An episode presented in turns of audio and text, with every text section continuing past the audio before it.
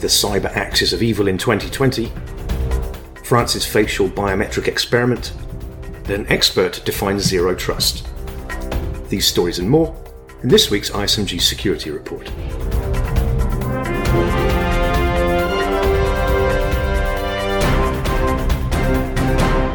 Hello, I'm Nick Holland. It's been 18 years since President George W. Bush used the term axis of evil to describe the trifecta of threats from the nation states of Iran, Iraq, and North Korea. The countries that make up this axis may have shifted since then, but the threat of nation state attacks is no less pronounced. That's according to Tom Kellerman, former cybersecurity advisor to the Obama administration and head of cybersecurity strategy for VMware. ISMG's Tom Field spoke with Kellerman recently about what his greatest cybersecurity concerns are going into 2020. And his response is probably not a great surprise. Here he is. Well, the threat actors specifically are the usual suspects, um, the axis of evil in cyberspace, as you see more robust and organized cyber activity occurring uh, from both China and Russia and from their allies, North Korea and Iran uh, both of which have exemplified true cyber attack capabilities and organization over the past year, thanks to tech transfer and uh, consultative services being provided by their big brothers. This is not just a question of disinformation. This is not a question of political affiliation. This is along the strategy and along the lines of information dominance being the primary strategy to, to reassert the hegemonic roles of those empires. So I'm very concerned with the use of rogue nation states in attacking the West as proxies for their allies. Tom, you've been sounding this alarm for several years now. So I want to ask you to take a step back and talk to me about where have we made progress in cyber defense and where do you feel we still lag significantly behind? Well, we're lagging behind because we don't appreciate the evolution of the cognitive attack loop of the adversary. And what I mean by that is the cognitive attack loop is a Carbon Black uh, manifestation as an evolution of the kill chain. Um, the kill chain for too, too long has been too linear. It makes the assumption that the adversaries will get in and get out with what they want, and then they will leave. Given the dramatic uptick of island hopping, 41% of the time that it's occurring in investigations, uh, where they're actually taking over and commandeering the infrastructure of the victim company so that they can use that brand to target their constituency coupled with counter incident response and dramatic evolutions in lateral movement uh, beyond PowerShell, we have to appreciate that the adversary isn't leaving. They're never going to leave. Once they hack your infrastructure, they will maintain a footprint on your infrastructure and they will maintain persistence.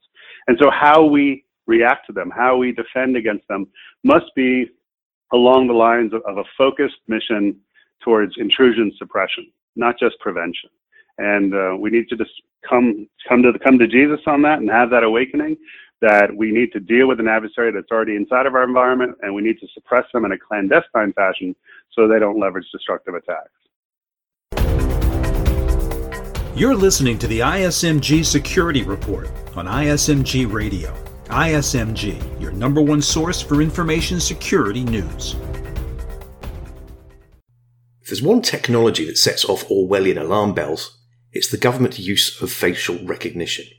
While there are clearly some significant benefits in using the technology for identity management, the idea of a nation state collecting surveillance information on where you are and who you're with clearly raises hackles, and rightly so.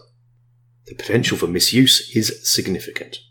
One government that is tentatively dipping its toes in the facial recognition fray is that of France, with a project called ALICEM, ISMG's associate editor, Suparna Goswami, spoke with Felicien Vallet, a privacy technologist at CNIL, France's data protection authority, about the ALICEM initiative and asked him what the scope of the project is and how is it being implemented to make sure the technology is being used appropriately.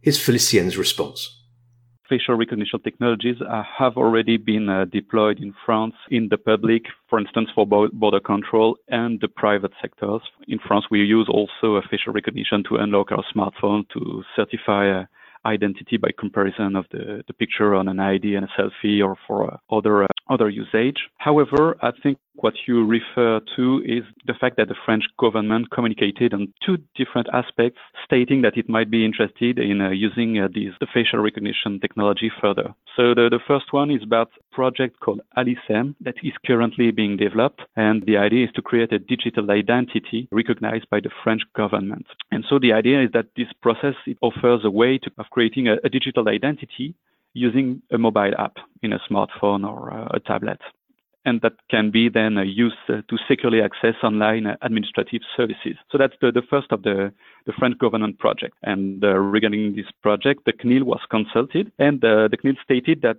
if the project was actually legitimate, it could also be improved, in particular regarding the freedom of consent of the concerned data, data subjects, the concerned people. The second of these French government projects regards the planning of facial recognition experimentations, and this is more of a fuzzy thing, if I can say it like that. Indeed, the Cédric O, France Secretary of State for Digital, he stated that facial recognition experiments are necessary for the development of French industries and that democratic debate would only be contemplated afterwards on this topic. So the idea is to experiment facial recognition and he expressed this will. So regarding this point, CNIL decided to publish a, a positional paper, some kind of guidelines that, that express CNIL's view on the, the topic of facial recognition because if CNIL can actually understand the necessity in some cases to uh, experiment with facial recognition. It also believes that everything cannot be done for the sole sake of experimentation. So, as you said, CNIL has come out with certain guidelines on how to manage facial recognition technology. So, what are some key points of that? Well, first of all, the, the thing is to say that, as I pointed out uh, earlier, that facial recognition is a very wide topic, covers many things, and all these things, they are not necessarily comparable, they're not the same, and facial recognition might be very legitimate in some cases. You have to be very cautious with what you are talking about, how you consider things. That's the first, uh, the first thing. Also, the second take is to clearly understand that all cannot and will not be tolerated by the CNIL regarding facial recognition. Well, that's kind of following what I was previously saying, but that, that's also linked to uh, what I was talking about, the CNIL's decision to ban facial recognition programs in high school. Okay, so essentially, what is the stand of the government now? That now that as the data protection authority of the country, you have expressed your concerns, and what is the stand of the government? Um, I believe there are still some strong will to go in that direction, and I believe experimentations on in these regards certainly will be proposed. Then the, the, the very idea of publishing this, making public CNIL's view was also to to say to our to our uh, interlocutors, to p- people uh, we, we're talking with, well, come to us and we can also discuss together, helping them to see if actually facial recognition is really the, the solution to, to the problem they want to address. And if yes, then try to accompany them to, to see what organizational technical measures can be put in place so we reduce at the minimum their privacy uh, and data protection risks for the, for, for the concerned uh, people. Finally, you've probably been under a rock for the entirety of 2019 if you haven't come across the phrase zero trust. It's not a new phrase, but it seems to be truly coming of age to describe a more robust stance to validation in today's decentralized cloud based workspace.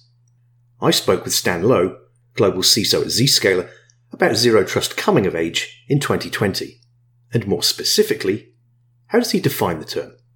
Here's his succinct definition. So for me, you know, zero trust is really built around four four real principles. One is granting access to based upon four different criteria and applying policy and access based upon that. One is obviously the identity, who what we know about you as an individual. Are you an employee? Are you a contractor? Are you a volunteer? Whatever. Two is the uh, the device that you're trying to access with. Is it managed? Is it unmanaged? Is it patched? Is it not patched? And then three is is the location that you're trying to access. Are you you know, somewhere that's a good country, somewhere it's a bad country, you know, you on net, off net, whatever. And four is uh, the sensitivity and the criticality of the data that you're trying to access and in making a, a policy based decision and applying security policy and access rights based upon those four things. And that's really when we talk about you know, when marketers talk about uh, zero trust and we talk about, you know, from a security perspective, zero trust, that's what we're talking about is granting access to applications and data based upon essentially those four operational criteria. That's it for this week's ISMG Security Report. Theme music is by Ithaca Audio. I'm Nick Holland. Catch you next time.